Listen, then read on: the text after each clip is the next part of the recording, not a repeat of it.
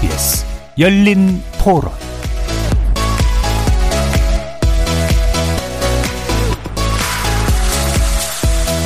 안녕하십니까. KBS 열린 토론 정준희입니다. KBS 열린 토론 오늘은 정치의 재구성으로 여러분을 만납니다. 윤석열 당선자가 어제 기자회견을 갖고 대통령 집무실을 용산의 국방부 청사로 이전하고 청와대는 국민에게 개방하겠다고 밝혔는데요. 정치권은 물론 시민사회에서도 의견이 분분합니다. 정권 교체기 안보 공백에 대한 우려와 더불어서 임기 시작을 50여일 앞두고 너무 서두른다는 지적에 대해 윤 당선인은 일단 청와대에 들어가면 그로부터 벗어나는 것이 더욱 어려워진다는 입장을 내놓았는데요.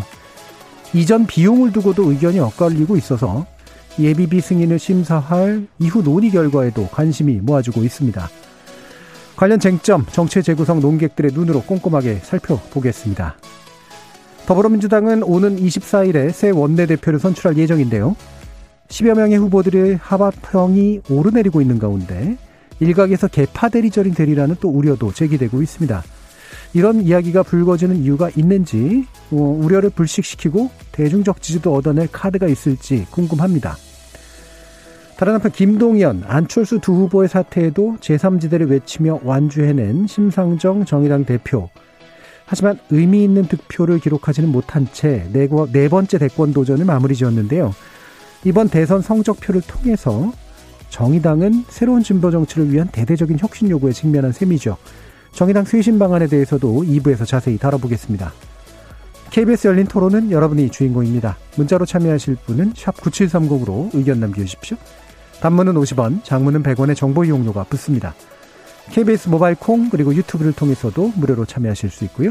시민 논객 여러분의 날카로운 의견과 뜨거운 참여 기다리겠습니다.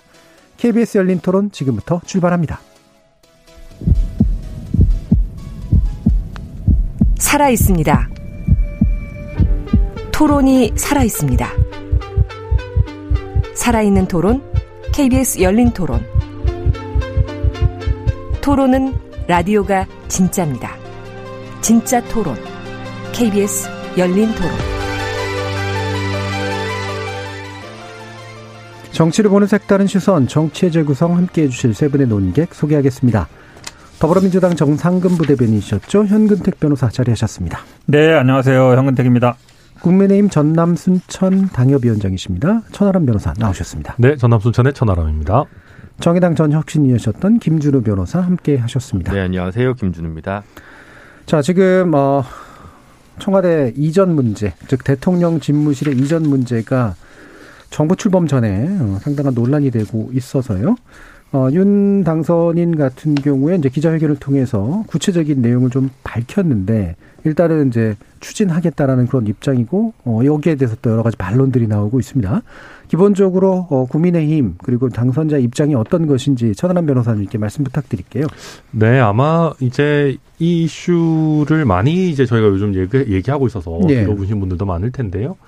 어, 사실 지금 청와대를 경복궁 뒤에 있는 좀 궁궐 같은 느낌이 아니고 그냥 일반적인 어, 집무실 같은 스타일의 조금 더 국민과 가까운 곳으로 옮겨야 된다라는 논의는 굉장히 오래된 논의입니다. 뭐, 네.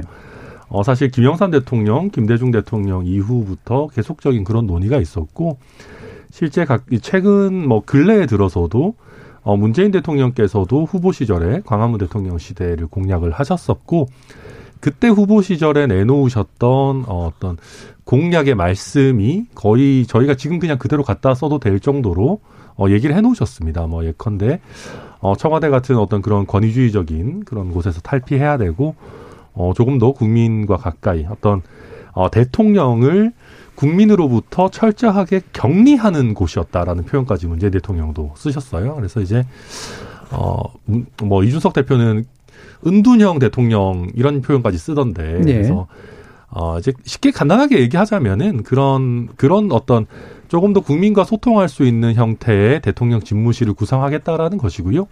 또 많은 국민들께서 우려하시는 것이 왜 이렇게 좀 서두르냐라는 네. 부분이 큰데요. 근데 대통령의 일이라는 것이 사실 늘 바쁘지 않겠습니까? 그래서 한 번 청와대에 들어가고 나면 또 한가하게 어, 임기 중에 또 청와대를 옮긴다라는 또 비난도 있을 수 있기 때문에 그것도 좀 고려가 된 것 같고 또 이제 당선인 신 분일 때가 역설적으로 가장 안보 공백이 적을 수 있거든요. 왜냐하면은 5월 10일까지는 지금 국군 통수권자가 문재인 대통령이시니까 그리고 어떤 만약에 정말 유사시 뭐 이런 일이 있다면 뭐 청와대 지하에서 NSC를 소집할 수도 있는 거고 네. 이런 다양한 부분들을 고려해서 어 그 당선인 시절에 인수위원회 시절에 어 빨리 이 오랜 시간 오랜 기간 논의해왔던 대통령실 이전을 마무리 짓겠다라고 하는 것이 지금 인수위의 입장입니다. 네, 알겠습니다. 자, 뭐 아주 새롭게 듣는 내용은 분명히 아니고요. 혹시 뭐 이유는 명확하니까요, 그죠? 네. 예. 과연 이 부분에 대해서 왜 논란들이 일고 있는가? 일단 민주당 입장 도 들어보죠. 뭐 저희도 기본적으로 뭐 청와대 이전해야 된다라는 거는 뭐 문재인 대통령도 공약을 했었기 때문에 동감하는 바고요. 예. 아시다시피 뭐 김영삼 대통령 때부터 계속 나왔던 거기 때문에 노무현 대통령도 했던 얘기고 이게 사실은 뭐 그거에 대해서 반대하는 분은 없습니다. 그러다 보니까 이제 광화문 얘기했었는데 윤석열 후보한테 아쉬운 건 그거죠. 문재인 대통령이 광화문 가겠다 해서 못 갔을 때 다 검토했던 거예요. 네. 아 지하 벙커 그대로 써야 된다. 헬기장 음. 써야 되는구나. 경우 때문에 어, 주변에 회사들이 피해가 가겠구나. 그리고 뭐 창문이라든지 이런 게 다 이제 안 돼. 보안 문제가 생기겠구나. 그래서 안 된다라고 네. 한 거잖아요. 근데 윤석열 후보는 그거 다 언론에 이미 다 나와서 다 알고 있는데도 우리 다 검토했다. 음. 어, 경호 문제, 보안 문제 없다. 나는 5월 10일 날 딱 광화문 가서 근무하겠다 이랬단 말이죠. 검토 다 끝났다 그러고 또 기자들 질문했을 때도 다 똑같이 얘기했어요. 대변인도 그렇고. 그런데 어느 날 갑자기 똑같은 얘기를 하는 거예요. 문재인 음. 대통령이 했던 얘기랑 똑같은 얘기 하면서 한 일주일 정도도 안 됐거든요. 한 5, 6일 만에 갑자기 이제 막 그 용산 얘기가 나오더니 용산 이전한다. 거의 뭐 일주일 만에 제가 보 결정한 것 같아요. 그러니까 처음부터 용산을 만약에 염두에 두고 광화문 얘기했으면 그거는 국민들을 속인 거고. 네. 음. 그 다음에 염두에 안 두다가 만약에 이번에 이제 광화문이 안 된다는 걸 이제 이번에 알고 용산을 했다 그러면 굉장히 졸속한 음. 졸속이라고 안 할 수 없고 그 두 개에게는 걸리는 거거든요. 그러니까 그러면 지금 말씀처럼 이제 마지막에 지금 내세우는 논리는 그거예요. 들어가면 못 나온다. 네. 네. 아니, 들어가면 왜 못 나와요? 지금 들어가서 일단 거기서 해다가 대안을 만들고 대안을 만드는 게 중요한 거잖아요. 네. 대안을 만들고 논의를 하고 이렇게 해서 나오면 되죠. 저는 그래서 이거를 지금 취임 전에 반드시 해야 되겠다. 그 말은 좋게 말은 뭘로 하냐면은 청와대를 국민한테 돌려드린다는 얘기인데 음. 바꿔 얘기하면 지금의 청와대로 무조건 안 들어간다. 네. 그거는 확고한 것 같아요. 네. 다른 거는 정해진 게 없는 것 같은데 그럼 왜 그러느냐? 이제 국민들이 그 관심이 안 가질 수가 없잖아요. 음. 그래서 지금 오늘 또 언론 보도에 보니까 그냥 인수위에서 계속 근무하겠대요. 그될 때까지. 그래서 네. 참 한가하신 말씀하신다 이렇게 말씀드리고 싶습니다. 음, 그러니까 인수위에서 계속 근무하겠다. 혹시라도 이제 취임 직후에 바로 들어갈 수 없다면 음. 어, 굳이 청와대는 안 들어가고 인수위에서 계속 근무하겠다 이런 말씀. 통일동에서 그렇죠? 그러면 죽었다 깨나도 청와대는 안 들어간다는 네, 거예요. 네. 어. 그래서 뭐. 청와대가 이제 구중궁궐이고 이제 격리돼 있는 공간이라는 이해를 하겠는데 왜 그럴까라는 궁금증 국민적으로 나설 수밖에 없다. 자 일단 김준우 변호사님 말씀도 한번 들어보죠. 네, 조선일보 사설 보면 일반 가정집을 이사하는데도 두 달 안에 계획 세회 실행하면 무리가 따르는 법이다. 이게 조선일보에서도 이렇게 지적을 하고 있고 동아일보도 21일 그 오늘자 이제 그 논설에서 바늘 허리에 실 때 멜까 걱정 이게 이제 사설 네. 제목입니다. 그러니까 굉장히 졸속적이라는 거죠. 그러니까 결론은 뭐 용산이 됐든 아니면 청와대 이전이 됐든 낼 수가 있는데 일단 그 과정이 너무 어, 긴박하고 그렇게까지 할 필요가 있냐라는 거에서 보수 진영에서도 굉장히 좀 비판이 많다는 생각이 들고요. 음. 어, 두 번째로 법적으로 이게 지금 불가능하다라는 것이 이제 속속들이 밝혀지고 있습니다. 네. 그래서 일단 인수직에 관한 법률에 나와 있는 인수위의 업무 범위를 벗어나는 거 아니냐라는 음. 것이 첫 번째고요. 두 번째는 지금 인수위에서 그렇기 때문에 뭐 집무실 이전을 어떻게 한다고 치더라도 국방부를 이사 가라 이거를 할 수 있는 그 직권은 없는 거죠. 네. 그래서 뭐 직권 남용죄가 되는 거냐 아니냐 이런 이제 논란들도 있는 것 같고요. 지금 인수위 같은 경우는 이제 예비비에서 20억을 편성을 해서 국무회의 의결을 통해서 이제 나오는 건데 추가적인 비용도 그렇다면 기본적으로 뭐 국방부가 예를 들어 이사를 가야 되면 국방부 장관이 재가를 올려서 기재부 장관이 그걸 다 조율해 가지고 국무회의에 올려서 대통령 승인을 받아야 되는 사항이기 때문에 일단 윤석열 당선인이 이거를 하겠다라고 해도 문재인 대통령이나 청와대가 그걸 받아주지 않으면 뭐 할 수가 없는 부분입니다. 예. 그렇기 때문에 이것도 하겠다라고 얘기할 게 아니라 이런 방안으로 의사 타진을 하겠다라고 얘기하는 것이 좀 더 정확한 언어가 음. 아니었나 싶고요. 어 0.7% 차이로 당선된 어 당선자 치고는 조금 너무 과감하지 않나. 조금 음. 더 국민과 뭐 여러 정치 세력의 의견을 좀 들어가면서 조율하라고 하는 것이 대선 결과가 얘기한 지침일 텐데 조금 엇박자가 나고 있지 않나 싶습니다. 예. 자, 세 분의 네. 평가를 일단 좀 들어봤고요. 방금 나온 얘기 중에 이제 하나를 바로 이어서 좀 했으면 좋겠는데 결국은 이제 윤석열 당선자 같은 경우에는 현 정부의 대립각을 세웠던 핵심적인 논리가 이제 바로 법치, 그다음에 절차성 뭐 이런 식의 이제 문제였단 말이에요. 정치적 뭐 타협의 문제 일단 접어놓고라고 하더라도 또 절차성에 이제 흠결이 생기면 사실 분명 근본적으로 좀 어렵잖아요. 네. 네, 그래서 이제 윤석열 당선인도 뭐 이미 다 알고 있죠. 오늘도 그런 메시지를 저희 인수위에서 내놨고요. 대통령께서 당연히 결정해 주셔야 되는 부분이고 어, 예비비 지출은 국무위원회, 국무 국무회의에 이제 결의가 있어야 되고 말씀하신 것처럼 국, 국방부 장관에게 이사 가라라고 얘기해 주셔야 되는 것도 현 정권인 거죠. 네. 그러니까 당연히 그런 법과 절차의 테두리 안에서 하는 것이고 음. 어, 당선인으로서 당선인의 의사를 표명하는 것이죠. 그래서 이제 방금도 얘기한 게 뭐 예를 들면 김준호 변호사님 말씀해 주신 부분이 뭐 문재인 대통령은 그렇게 못하겠다라고 하는데 당선인이 국방부 장관 불러다가 아, 국방부 방 빼세요. 5월 10일 전에라고 하면 그거 직권남용이죠. 네. 근데 그렇게 하겠다라는 뜻은 전혀 아니고요. 음.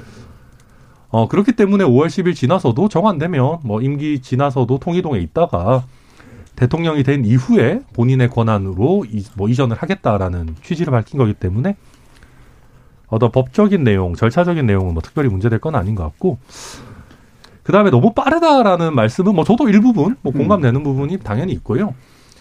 근데 이제 반대로 저도 저희 당에 있는 분들하고도 이런 식의 얘기들을 해보거든요. 좀 네. 너무 빠른 거 아니냐라고 얘기해보는데 어, 근데 실제로 어, 대통령실 정도 규모의 어, 이전을 할 만한 선택지가 그렇게 많지는 않습니다. 그러니까 우리가 가정집을 이사를 한다라고 하면 뭐 굉장히 선택지가 많을 수 있지 않습니까? 뭐 어느 단지에 뭐 어떤 평수 뭐 이렇게 있는데 이 대통령실 같은 경우에는 뭐 근무하는 면적도 면적이지만 뭐 헬기장이라든지 벙커라든지 네. 뭐 경호 문제라든지 이런 것들 뭐 이런 거 저런 거 빼고 나면은 처음에 청, 뭐 검토했던 서울청사, 뭐 외교부청사, 뭐 국방부청사 뭐 몇 개 안 나오거든요.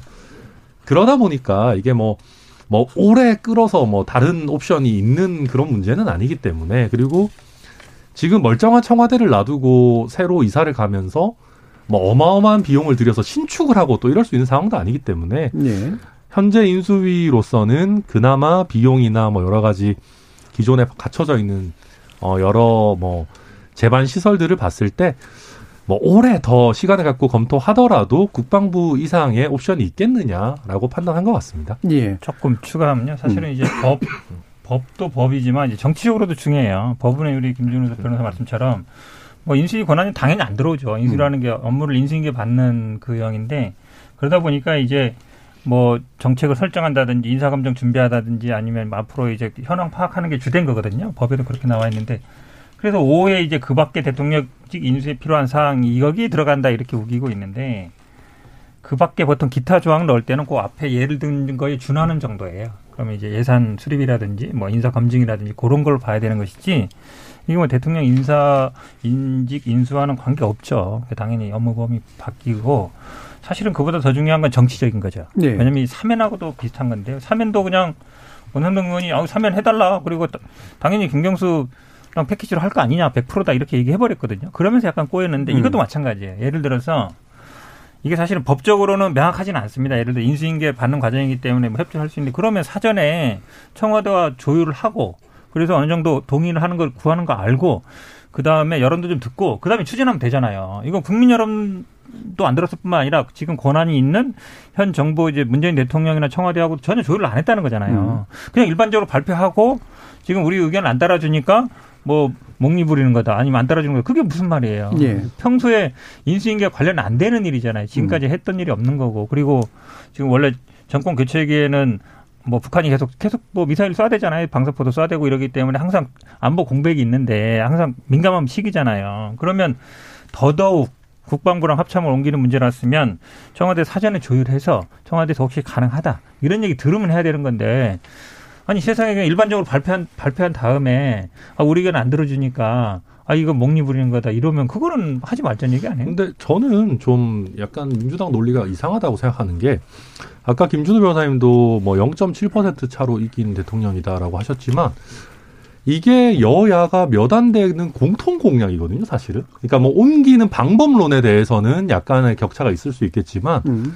청와대를 이전한다 국민 곁으로 대통령이 좀더 왕이 아니라 그냥 일반적인 그냥 뭐 공무원이다 어찌 보면 그런 형태의 오피스로 이전한다라는 거는 문재인 대통령뿐만 아니라 안철수 대표도 공약을 했었고 거의 뭐 얻은 표를 놓고 봤을 때 국민의힘과 민주당 거기다가 안철수 대표까지 하면 한 97, 8% 국민은 들어본 이미 어느 정도 국민적인 합의가 있는 내용인데 이걸 가지고 무리하게 추진 추진한다라는 내용은 저는 좀 안 맞는 것 같고요. 그리고 어 대통령이 지금 그 어, 윤석열 후보가 후보 시절에도 이 얘기를 안 한 건 아니고, 물론 뭐 용산은 조금 새롭게 나온 겁니다만은, 용산으로 이전하는 것 역시도 어찌 보면 그 서울청사가 가지는 여러 가지 한계에 대한 의견들, 전문가 의견을 수렴한 거다라고 좋게 봐줄 수 있는 부분들도 분명히 있거든요.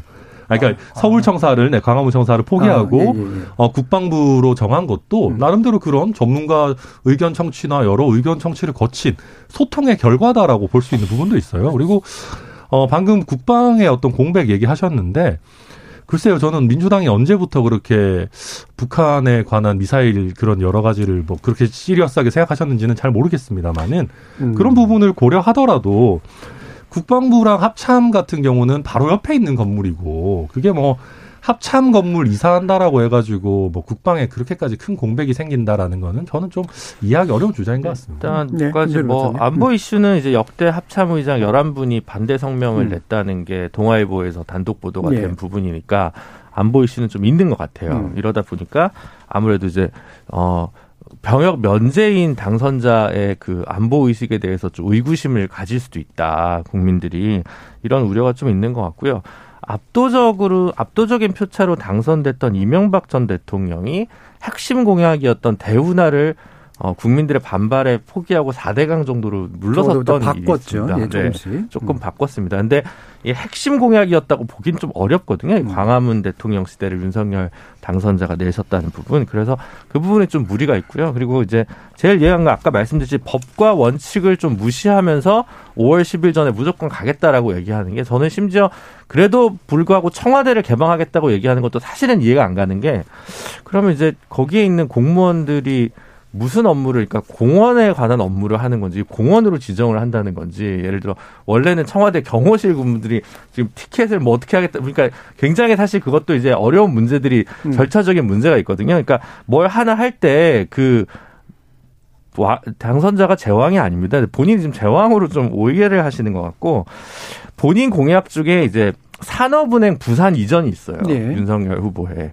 근데 이제 이게, 법률 개정 사항이거든요. 산업은행법에 이제 산업은행의 본점은 서울에 둔다라고 돼 있어서 이것도 지금 추진이 잘 될까 말까인데 음. 지금 청와대를 옮기겠다고 하는 부분이 저는 솔직히 좀 이해가 안 가고 청와대를 저는 옮길 수 있다고 생각합니다. 옮길 수 음. 있는데 어 여러 그 안보적인 이슈나 여러 가지를 고려했을 때 서울 안에서는 답이 없을 것 같다라는 생각이 예, 예. 이제 냉정하게 들고요. 아예 세종시로 가는 단다든가 이런 정도의 그리고 실제로 뭐 그 정도의 공약이거나 그런 정도의 논의면 오히려 어, 여야를 막론하고 좀 열어놓고 얘기를 할 수 있지 않을까 싶은데 네. 서울 안에서는 현재 입지를 벗어나기 어려울 것 같습니다. 네, 지금 전문가들이 뭐 국방부 괜찮다고 하니까요. 저, 네. 근데 지금 천 변호사 말씀이 그러니까 이거를 그러니까 국방부랑 합참이 동시에 이전하는 거잖아요. 지금 물론 음. 합참은 보니까 뭐 한뭐 뭐 당장 옮기는 건 아니고 좀 차후에 옮기겠다고는 하는데 그래도 옮기긴 옮겨야 되거든요.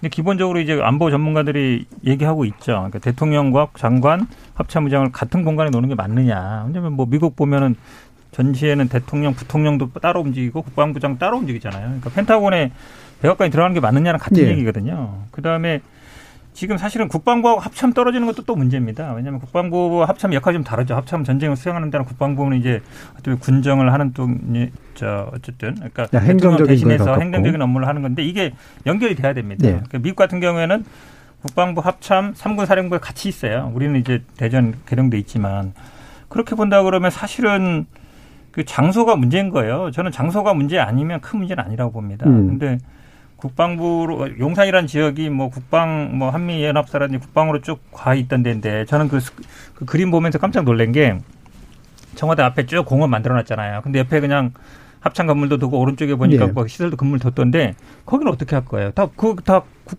국가 보안 시설이라거든요. 아무나 음. 못 들어가요. 그럼 거기를 뭐 가리든지 막든지 청와대 앞에만 다니게 해야 되는 건데 그냥 다 오픈해서 그려놨더라고요. 네. 그게 가능할까 싶어요. 왜냐하면 군사 보호 구역으로 다 설정될 텐데 국방부는 음. 아무나 못 들어가잖아요. 그리고 그 보이지도 못하게 돼 있거든요. 네. 그런데도 불구하고 그냥 그 도면 하나 그려놓고 공원처럼 만든다. 저는 그러면 국방부를 다 이전할 건가? 음. 제가 보기엔 오히려 그렇게 되면 거기서 국방부 다 빼야 되거든요. 네. 그 청와대 남기면. 그럼 그걸 다 어디로 옮길 건가? 남태령으로 다 가겠다는 건지 저는 참 이해 잘 안 가요. 네. 근데 뭐 저도 군사 전문가가 아니라서 이게 뭐 얘기가 좀 헛돌지 모르겠습니다만은 근데 국방부는 말씀하신 대로 군정을 담당하는 행정적인 업무를 하는 곳이고 기본적으로 유사시의 군사적인 대응 업무는 합참에서 하는 게 맞습니다. 합참에서 대응하는 태세가 뭐 일단 저희 인수위가 발표한 바로는 뭐 크게 달라질 거는 아니다라고 얘기했고 또 장기적으로는 한미 연합사가 이미 이전을 했기 때문에 합참도 한미 연합사랑 붙어 있는 게 효율적이다라고 보는 분들도 많고요. 그래서 남태령으로 옮기려고 하는 부분들이 있고 어, 국방부에 대한 방호 조치를 얼마나 해야 될 거냐라고 하는 부분이 있겠지만 기본적으로 지금 국방부 청사에 대통령이 오게 되면 대통령 경호실도 당연히 따라서 이 근처에서 어떤 경호 업무를 수행하지 않겠, 않겠습니까? 그러면 오히려 국방부 청사가 지금 이제 합참 건물로 가게 된다고 하더라도 거기도 꽤나 안전하게 관리가 되겠죠. 뭐 바로 옆에 있는 건물인데. 그래서 네. 그런 부분은 큰 문제는 없을 것 같습니다. 근데 이제 좀 저는 이제 그 인수위가 좀 진실하지 않은 것 같아요. 음. 그래서 어제 이제 당선자가 496억 정도의 예산을 든다고 네. 했는데 예, 공교롭게 이제 500억 이하기 때문에 예타 면제를 받으려고 하는 거 아니냐라는 일단 의구심이 상당히 들고요. 네. 500억 이상이면 예비 타당성 검, 토 대상이 돼야 되고 물론 공공청사 뭐 이런 것들은 어, 예외 대상이 될 수는 음, 있습니다만 음, 어쨌든 시민은 받아야 됩니다. 그러니까 이제 순조롭게 안 되니까 액수를 바뀌는 거고요. 합참이 본인들이 장기적으로 이사 갈 경우 1,200억은 최소 든다라고 보고를 올렸는데 그 부분을 어제 누락했다가 오늘 마치 이전에 얘기했던 것처럼 김은혜 대변인 얘기해서 약간 좀 논란이 지금 좀 되고 있습니다. 그래서 이게 지금 예산 자체가 얼마가 들 거냐에 대해서 어 명료하지 않고 부대 효과가 아니라 최소한의 이사 비용만 딱 지금 얘기를 하고 있고 부대적으로 각종 어 보안 시설이나 경호 시설 때문에 생겨날 수 있는 비용 증가분에 대해서는 제대로 보고되지 않거나 아니면 제대로 공개되지 않고 있는 것 같습니다. 근데 이 부분은 저희가 먼저 그래도 해명을 드리면은 이 예산을 인수위가 수, 그 수립한 예산이 아닙니다. 참고로 지금 문재인 정부 하에 있는 행안 아, 그 행정안전부가 먼저 어, 수립을 했고 기재부에서 검토를 받아서 기재부가 수립한 예산 아니고요. 인수위가 이걸 가지고 뭐 어떻게 하는 건 아니고 어, 말씀하신 것처럼 장기적으로 소요되는 기타 비용들이 좀 빠져 있는 부분도 있을 수 있습니다. 그렇지만 말씀하신 것처럼 장기적으로 소요되는 부분인 거고 현재 청와대를 유지한다고 하더라도 뭐 예를 들면 관련해서 유지 보수에 소, 소요되는 뭐 예산도 있을 수 있는 것이고 이거를 뭐 인수위에서 일부러 줄이거나 이런 거는 전혀 아니다. 문재인 정부 하에서 어, 해당 공무원들이 이거를 지금 뭐 보고한 부분이다라는 음, 거. 그래서 한국 공무원들이 네. 유능하다는 거예요. 그, 알았어. 물공들의 능력이요. 제가 볼 때는 생각보다 어, 굉장히 의외로 빙의가 돼가지고 토론들을 잘하시는 것 같은 느낌이 네, 좀 드는데. 하면 예. 사실은요. 예. 이걸 공무원들한테 미루면 안 돼요. 왜 그러냐면 예. 인수위에 간 공무원들은 인수위원들은 말을 정말 잘 듣습니다. 시킨 대로 하는 거예요, 공무원들. 이게 독자적으로 하는 게 아니고 그분들이 인수위 산하에 있는 것이지 지금 뭐 문재인 정부 공무원 당연히 뭐 당연히 소속이 그렇겠죠. 근데 비용을 보면 다 아실 거예요. 이사 비용만 거의 한 거예요. 이사 네. 비용만. 그럼 합참만 짓느냐? 합참만 가는 게 아니란 말이죠. 그럼 뭐 지금 그 남태령에 가면 뭐지 다 건물이 있는 것처럼 얘기하는 남태령이라는 거는 그 관악산에 있는 수방사 지하 벙커를 얘기하는 거거든요. 산속에 있는 거예요. 평상시 맨날 산속 가서 일할 수가 없잖아요. 그러니까 벙커를 여기 용산에 있던 그 합참 벙커를 아 거기 거기는 평시에 쓰는 거고 전시에는 이제 바로 가는 게 아니고요. 사실은 미집할 때 가는 거거든요. 그러니까 그거 그냥 쓰면 된다는 거예요. 한마디로 음. 그냥 벙커 다시 안 만들어도 된다. 근데 사람이 항상 벙커 들어가서 근무하는 건 아니잖아요. 그럼 합참 건물 지어야 돼요. 항상 벙커에 가서 일하는 아니, 그러니까, 건 아니겠죠. 그러니까 너무 예. 행정 편의적으로 한다는 거예요. 그다음에 지금 예를 들어서 우리 김병지 의원이 얘기하는 청와대 경호부대라든지 경비 시설이라든지 아니 뭐 숙소라든지 이런 거 안 오겠습니까? 다 와야 되는 거죠. 그다음에 김병지 의원이 계속 얘기하잖아요. 아니 청와대 주변에 다 있는 방공포라든지 다 그런 게 설치돼 있는데 그런 거 그냥 놔둘 거냐. 예. 다 이전해야 되는 거거든요. 자꾸 그런 비용을 줄이기 위해서 안 해도 되는 것처럼 얘기하면 안 된다. 필수적인 겁니다. 그거는 해야 되는 거예요. 근데 예. 그냥 뭐 지금 당장 이사하는데 필요한 거 인테리어 하는데 쓴 비용만 든다. 그거는 제가 보기엔 너무 눈 가리가 아웅이다라고 말씀 안 드릴 수 그러니까 없어요. 그러니까 전 이 부분이 음. 그래서 제가 비용 문제로 궁금한 게 한쪽에서는 이제 500억 미만이라고 얘기하고 있고 뭐 그건 인수위가 아니라 이제 기재부가 이제 승인한 거라고 하더라도 어, 또 한쪽에서는 이제 1조 원 가량 이상 든다라고 얘기하는 게 격차가 너무 크잖아요. 그러면 보통은 이제 왜 시위에 나올 때 사람 수 세는 건 이제 중간에 자르듯이 뭔가를 잘라야 될 텐데 중간에 자르게 되면 대체로 이게 장기적인 건 뭐 무조건 다 넣을 수도 없는 거고 그럼 어느 정도까지 비용을 합산해서 실제로 현재 추진 가능한 어떤 비용으로서 산출해 보고 나면 그 다음에 또 절차적인 문제하고 또 연관이 아까도 얘기하셨던 예타 문제도 좀 있고 그러니까요. 그런 네. 부분이 예. 국방 예산과 관련돼서 안보 사항이라서 전부 공개가 될 수가 없을 겁니다. 네. 그리고 이게 지금 그 이사부터 모든 것이 일반적인 경우랑 달라서 음.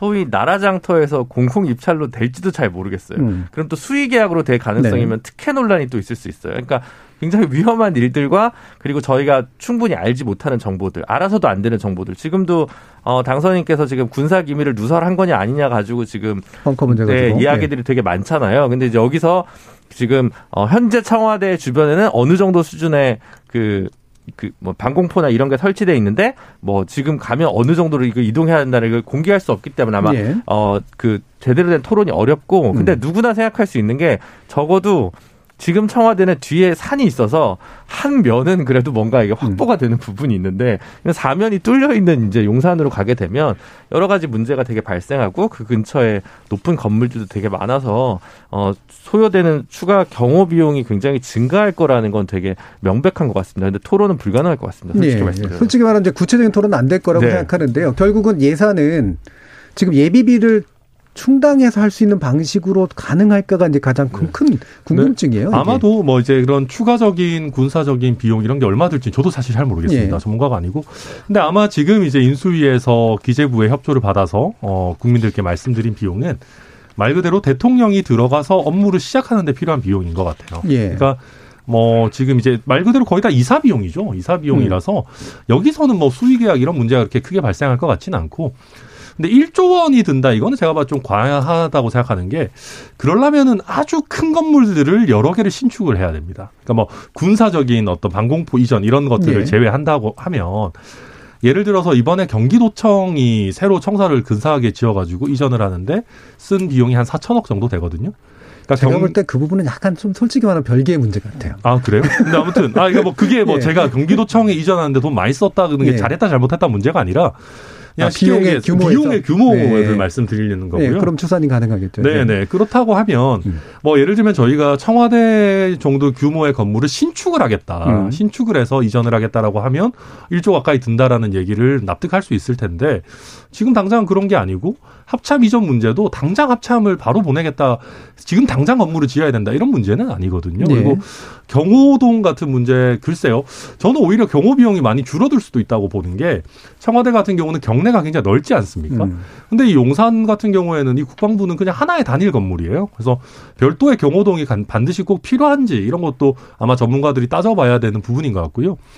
그 외에 국방부는 뭐 저도 전문가는 아닙니다만은 여기에 추가적인 군사적인 방어 조치가 필요할 가능성은 상대적으로 낮다. 왜냐하면 국방부도 청와대 못지않은 굉장히 높은 수준의 보안 시설, 방위 시설이거든요. 그래서 그런 것들을 총 고려했을 때 당장 대통령이 들어가서 업무를 개시하는데 소요되는 비용 자체는 그렇게 크지 않다. 이런 취지인 것 같습니다. 근데 이제 여기서 문제가 뭐가 음. 발생하냐면 광화문으로 나가겠다는 문제 의식이 무슨 청와대 쪽에 지금 있는 땅이 뭐 뭐 등산로가 좋아서 그거 개방하려고 한다기보다는 이제 시민들과 더 소통을 확대하겠다는 건데 음. 국방부가 옆에 있으면 소통을 확대하기가 근본적으로 어렵습니다. 네. 그렇기 때문에 이게 정말 이사를 위한 이사가 아니냐 아니면 문제 의식을 살린 이사라기보다는 이런 거에 대한 고민들이 좀 필요하다는 거거든요. 그러니까 그냥 차라리 광화문에 가면 광화문에서 집회도 있고 뭐 하니까 어 민원이 들어오건 시위가 있건 그걸 좀 더 듣겠다. 사실은 지금도 광화문에서 야 야심한 시각에 큰 집회를 하면 소리가 울리기 때문에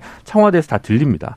근데 지금 용산 같은 경우는 글쎄요, 그게 원래 지금 어쨌든 미군 부대가 지금 있고 그 근처에서 집회를 하는 게 불가능해요. 그러니까 오히려 더 구중궁궐로 들어가는 건 아니냐 음. 이런 비판이 충분히 있을 수 있다는 점에서 지금 이 이사가 정말 그리고 국방부가 계속 옆에 있다면 그것 또한 어 어쨌든 아무리 행정을 하는 곳이라고 하지만 어느 정도의 그 민간인 통제가 불가피하기 때문에 청와대가 대통령이 국민 속에 들어가겠다는 원래 취지는 좀 몰각되는 거 아니냐는 생각이 듭니다. 네. 저는 김준호 변호사의 말씀 좀 이해하기 어려운 게 아무리 청와대가 국민 속으로 간다 해도 국방부보다는 청와대가 더 엄격하게 관리되는 시설일 겁니다. 그러니까 어떤 경우라도. 그러니까 국방부가 옆에 있다라는 거는 저는 그게 무슨 상관인지 잘 모르겠고요. 이거 국민과 소통하겠다라는 것이 어, 집회 시위하는 국민들의 목소리도 물론 들어야 되겠습니다만은 여기서 더 중요한 거는 일상적으로 국민과 소통의 역할을 대신해주는 언론 그리고 실제 실무, 실무를 하는 참모진들과 더 잘 소통하는 구조를 만들겠다라는 거거든요. 그러니까 웨스트윙, 미국의 웨스트윙 얘기하는 게 늘 그런 거지 않습니까? 지금 청와대 같은 경우는 대통령이 언론인들을 안 만나고 싶으면 얼마든지 안 만날 수 있는 구조잖아요. 뭐 신년 기자회견 이런 거 가끔씩이나 한 번씩 쇼처럼 하는 거고. 근데 우리보다 더 권위주의적인 정치 문화를 갖고 있다고 평가되는 일본 같은 경우도 기시다 총리가 출퇴근할 때 기자들을 마주칠 수밖에 없는 구조고 출퇴근하면서 우리나라 장관들처럼 질문 받고 하거든요.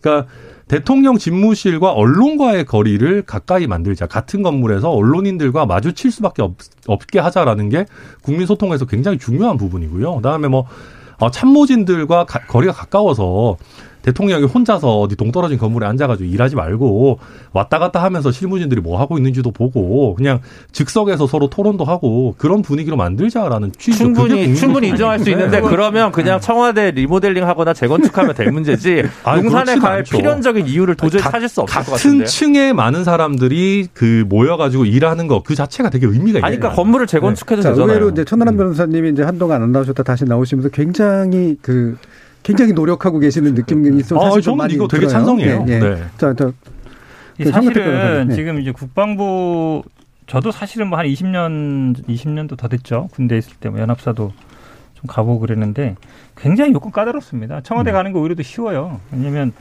요즘은 이제 다 핸드, 핸드폰도 다 두고 가고 그러거든요. 국방부 왜 그러냐면 이게 뭐 비밀 침해가 임해있기 때문에. 근데 국방부에 대한 관리가 사실은 더 엄격합니다. 청와대도 당연히 엄격하죠. 보안 엄격한데 근데 문제는 청와대는 기자들도 물론 다니겠지만 일반인들도 일이 있으면 가요. 공무원들 가는데 국방부에 가는 사람은 딱 정해져 있어요. 군인. 군인들 아니면 군무원이라든지 아니면 기자. 기자들이 네. 가는 게 딱 정해져 있어요. 더 이상 못 가거든요. 근데 그 주변 일대가 다 그렇단 말이죠. 합참이라든지 연합사라든지 아니면 국방부 그 용산이 어찌 보면 미군이 들어오면서 국방 관련대들이 다 구축된 곳인데 그게 우리나라 지금 작전 체계 아시겠지만 기본적으로 연합 지었기 때문에 한마디로 얘기하면 전시에는 미군이 작전권을 갖고 있어요. 평시에 우리가 작전권을 갖고 네. 있고 그러다 보니까 이 한미 간의 통신망이라든지 국방부 합참 청와대 간에 그게 굉장히 복잡한 겁니다. 네. 만약에 지휘 체계가 단일화돼 있으면 그냥 하면 돼요. 근데 중요한 거는 연합사, 그러니까 한미연합사의 그 과정을 받아야 되는데 또 어쩌면 부대 배치라든지 인원 동원은 또 국내에서 해야 되는 거예요. 그러다 보니까 막 이게 섞여 있거든요. 얽혀 있습니다. 그래서 그래서 사실 어찌 보면 국방부 합참 이게 같이 있는 건데 음. 그거를 지금 말씀처럼 딱 들어가면 일단은 국방부 합참은 국방부로 국방부는 합참 있는데 잠시 가 있다가 그러니까 여기저기 흩어진다는 거잖아요. 그 다음에 이제 남태령에 가면 된다는 건데 한마디로 얘기하면 이제 갈 내가 가니까 방 빼라 이 말들이잖아요. 음. 그거밖에 안 되는 거잖아요. 예를 들어서 우리가 아 이렇게 이렇게 문제가 있으니까 청와대로 옮기겠다 해서 한 게 아니라 우리는 일단 5월 10일 날은 무조건 청와대 안 들어가고 어디 가야 되니까 딱 보니까 적당한 데 있다. 국방부 어, 적당하고 좋네. 규모도 좋고 그리고 군인들 말도 잘 듣겠네. 방도 잘 빼겠네. 예. 이거는 나가라. 뭐 그러는 거 아닌가 싶은 생각밖에 안 들어요. 근데 자, 저, 여기서 일단 네. 멈추고요. 왜냐하면 제가 볼 때 약간 얘기가 공전되면서 계속해서 이슈는 확장되고 음. 있고 이제 이런 상태이기 때문에 일부 마치기 전에 이것만 간단하게 좀 짚어주시죠. 여러분들이 이제 정치적으로 이제 좀 짚어주시는 거니까. 자, 아까 이제 김준우 변호사님도 말씀하셨지만 이거는 절차적으로 보면 결국은 현 정부의 협조를 받아야지만 가능한 일입니다. 근데 협조, 현 정부가 대놓고 만약에 반대한다라고 하면 또 그와 또한 정치적 부담이 생기는 일이에요. 그렇다면 정치적으로 문제가 잘 마무리될 수 있도록 모양을 짜는 것이 굉장히 중요한 일인데 지금까지 진행되어 온 방식이 그렇게 정치적으로 무리 없게 만드는 방식이었느냐. 더 더군다나 만약에 그런 밀어붙이려면 상당한 여론의 힘을 필요로 하는데 지지세나 현재 여론이 충분하다고 보시는가? 이 부분에 대한 언급을 좀 부탁드릴게요. 아, 네. 저는 일단 뭐 저는 박수현 국민소통 수석께서 원래는 그런 얘기를 하셨어요. 우리가 하려고 하다가 못 했던 건데 어, 윤석열 당선인의 이런 의지가 잘 관철되기를 바란다라는 취지의 말씀을 하셔서 어, 청와대에서 꽤 민주당과는 다르게 협조를 하시려나 보다라고 생각했는데 또 오늘 오후에 나오는 그 반응들을 보니까 어, 예비비 편성이라든지 이런 부분에서 청와대가 별로 협조할 것 같은 느낌은 아니에요. 제가 봤을 때. 그래서 이거를 잘 뚫고 갈 수 있겠느냐라고 하는 거는 어 저는 결국은 윤석열 당선인의 정치력 그리고 이거를 설득하는 능력에 달려 있는 거죠. 예. 저는 어 되게 좋게 봤거든요. 지난 주말에 윤석열 음. 당선인이 직접 나와서 이, 이 어떤 안건에 대해서 어 브리핑을 하고 이런 것들이 되게 좋게 보이고요. 이게 결국은 어, 청와대를 나와서 이제 국방부로 가서 뭐 이 청사에서 좀 더 뭔가 어, 제왕적인 지위를 내려놓고 기자들과 지속적으로 소통하겠다라는 모습을 저는 미리 좀 보여주고 있는 거라고 음. 생각하거든요. 그래서 그렇다고 하면 저는 국민들께서도 어, 어느 정도는 조금씩 조금씩 마음의 문을 여시지 않을까라는 생각이 들고요. 그리고 네.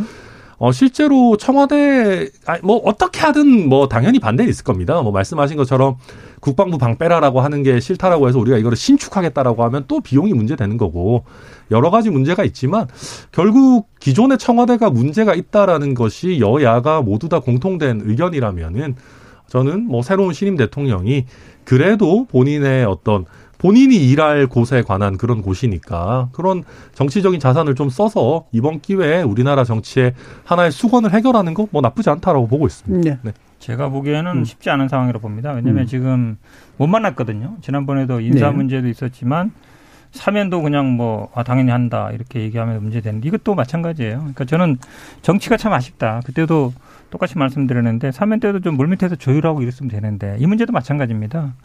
어느 정도 사전에 얘기하고 협조를 구해야 되는데 지금 어찌 보면 인수인계 상황은 아니잖아요. 분명히 네. 맞거든요. 청와대 음. 옮기는 게 대통령직 인수인계 관련됐다는 건 제가 보기에 누구도 그건 동의하기 쉽지 않아요. 그럼 당연히 어쨌든 현직 대통령의 협조를 구해야 되는 거거든요. 음. 근데 이미 뭐 기자들하고는 40분이나 발표하는데 네. 그럼 대통령하고는 10분이라도 만날 게 없다는 거예요. 저는 그래서 오히려 이거를 그런데 그렇게 기자들하고 소통했음에도 불구하고 대부분의 보수 언론조차도 너무 서두른다고 얘기하고 있잖아요. 음. 그러니까 나와서 브리핑하는 게 소통이 아니라 그 의사결정 과정 이게 합리적인지 합당한지 그런 것이 오히려 소통이 중요한 부분이거든요. 그래서 제가 보기에는 지금 그 전에 사면이나 인사 문제 때도 꼬였는데 이 문제 때문에 오히려 더 지금 네. 전현 대통령 사이에 이게 좀 난기류가 생성되는 게 아닌가 싶어서 좀 네. 걱정입니다. 김천하람 변호사님 제일 많이 쓰시던 표현 중에 하나가 이제 윤석열 당선자에 대한 국민의 기대치가 워낙 처음부터 좀 낮다. 뭐 음. 이런 표현을 많이 하셨는데 역대 대통령 취임 초반에 이제 잘할 거라는 기대치가 뭐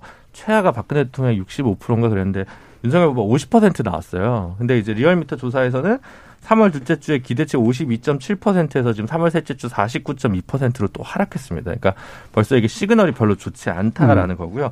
가장 잘할 수 있고 가장 힘이 있을 때 왜 이렇게 사실 영약을 낭비하는지 음. 옆에서 보면 좀 어, 진실로 좀 안타깝다는 얘기 들고 생각이 들고요. 뭐 사면 문제나 용산 이전 문제나 너무 좀 어, 일방통행적으로 나가고 있어서 곤란하다는 생각이 들고 저는 쉽지 않을 거라고 보는 게 본인이 지금 주장했던 주요 공약 중에 추경이 필요한 게 50조의 손실 보상을 하겠다고 했는데 네. 이 50조를 못 마련할 겁니다. 근데 마련하려고 해도 그럼 여기서 이사 비용과 관련해서 뭐 2, 3천억 얘기를 하면 국민들 눈높이에서 그게 좋아 보일까라는 생각이 들고요. 또 4월 달에 전기요금 인상 백지화를 하겠다고 윤석열 당선인이 공약으로 냈습니다. 지금 코앞에 있는데 이 문제 과연 이 우크라이나 러시아 전쟁 때문에 유가까지 올라가 있는 상황에서 이 문제 푸는 것도 간단치가 않거든요. 그러니까 재무적 문제와 관련해서 굉장히 음. 간단치 않은 무게가 있는데 여기서 갑자기 자기 근무한 돈 쓰겠다? 국민들이 그렇게 수긍을 잘 할 거라고 생각하지는 않습니다. 알겠습니다. 자, 여론의 향방을 좀 더 두고 보도록 하고요. 2301님께서 어, 윤석열 대통령 당선인의 의지와 실천 약속 다 좋은데 정말 국민을 위한다면 청와대 이전과 이명박 전 대통령 사면이 먼저가 아니라 민생이 먼저 아닌가요? 라는 의견 주셨고요. 6200님은 새로운 정부가 새롭게 살림을 할 수 있도록 현 정부는 도와줘야 됩니다. 발목 잡기는 또 다른 갈등만 야기한다고 봅니다. 라는 의견 주셨고, 백정권님은 목적이 아니라 방법이 문제입니다. 국민은 급하게 서두르지 말고 빈틈없이 차질 없이 하기를 원합니다. 취임 후 1년 정도 시간을 가진 이후 이전에도 국민들은 약속을 지켰다고 할 겁니다. 라는 다양한 의견을 주셨습니다. 자, 지금까지 일부 논의를 통해서 어, 청와대 이전 내지 대통령 집무실 이전에 관련된 문제에 대한 논의를 해봤고요. 이어지는 2부에서는 민주당과 또 정의당에 관련된 문제 논의해 보도록 하겠습니다. 여러분께서는 KBS 열린 토론과 함께하고 계십니다.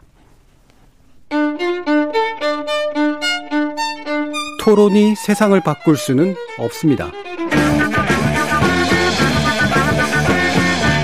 하지만 토론 없이 바꿀 수 있는 세상은 어디에도 없습니다.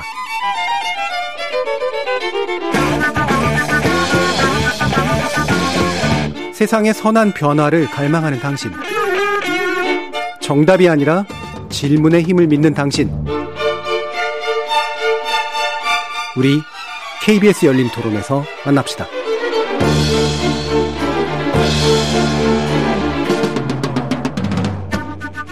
KBS 열린 토론 정치의 재구성 천하람 국민의힘 전남 순천 당협위원장 김주루 변호사 현근택 전 더불어민주당 상근부대변인 이렇게 세 분과 함께하고 있습니다. 자, 민주당 문제로 좀 넘어가 볼 텐데요. 어, 지금 원내대표 선출이 또 되게 중요한 문제로 떠오르고 있습니다. 172석의 거대 야당이 됐기 때문에 결국은 당분간은 원내대표 문제가 굉장히 중요해 보이긴 하는데요. 이게 또 비대위 구조하고도 연결이 돼 보이고요. 어, 일단 이제 소위 말하는 콘클레브 방식을 도입하겠다. 즉, 교황 선출 방식인데, 교황 선출 방식의 특징은 비공개 조기로 지속적으로 합의해 나가면서 만장일치를 유도한다는데 세 가지가 다 적용이 되는 겁니까?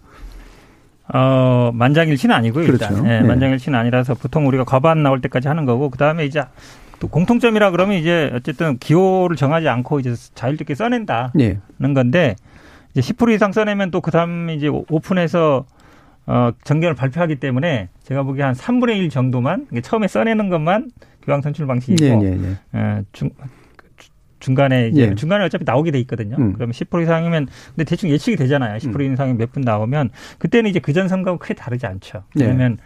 어느 정도 이합 집산이 가능하기 때문에 그래서 어떻게 처음에 기호를 정하지 않는다는 것 말고는 뭐 기존에 아마 선출 방식이 크게 다르지 않을 것 같은데 사실 아마 미리 이제 그 후보를 정하게 되면 뭐 대부분 이제 다 이제 어찌 보면 줄 세우기를 하고 이러니까 이제 그런 걸 방지하는 효과 정도 있는 것 같습니다. 예. 어, 사람들이 이제 오해를 하셔서 혹시라도 국회 굴뚝에 이제 하얀 연기하고 검은 연기가 뭐 피오르는 건가라고 생각하실 수도 있는데 중요한 거는 이제 사전에 누군가를 막 정리해가지고 이 후보자 해놓고선 그걸로 막 바로 투표 붙인 이런 방식이 아니라는 아니다. 거. 예. 상향적으로 올라가면서 이제 결국은 어, 총의가 모일 수 있도록 해보겠다라는 그런 건데 자 이런 부분 어떻게 좀 보고 계시는지 김준우 의원님도 말씀 주시죠. 지금 이제 비대위원장이 윤호중 의원이 계속 하는 것이 맞냐 안 맞냐라는 예. 게 논쟁이 되고 있는 상황에서 이제 원내대표가 새로 이제 들어서면 그러면 그 신임 원내대표가 또 비대위원장을 하는 것인지 아니면 그냥 원내대표는 원내대표를 하고 음. 비대위원장은 윤호중 의원을 그냥 가는 것인지 음. 또 후자일 것 같긴 합니다만 사실은 지금 이제 어 한마평에서 주요하게 얘기 나오는 뭐 박홍근 의원이나 박광원 의원이나 사실은 뭐 그리고 지금 비대위원장을 하고 있는 윤호중 의원이나 다 뭐 중진들이시지만 비교적 국민적 인지도가 좀 낮은 편이어서 네. 어, 선대위를 그러면 어떻게 할 거냐 지방선거를 민주당을 끌고 가는 조타수는 누구냐 해서 좀 메시지나 뭐 이런 부분에서 좀 어, 약하지 않나 그런 음. 부분들을 민주당은 어떻게 해결하려고 하는가라가 사실 좀 저는 관심사입니다. 네, 그 부분이 그래서 굉장히 중요해 보이는데 박용진 의원 같은 경우는 이제 새로 원내대표를 선출해서 그 원내대표가 이제 비대위를 어떻게 새로 재구성할 것인지를 끌고 가는 방향으로 가는 것이 맞지 않겠냐 뭐 이런 식의 의견이더라고요. 당내 이제 그 결국은 윤호중 비대위를 계속 가는 게 맞느냐, 예. 아니면 신임 원내대표가 하는 게 맞느냐. 음.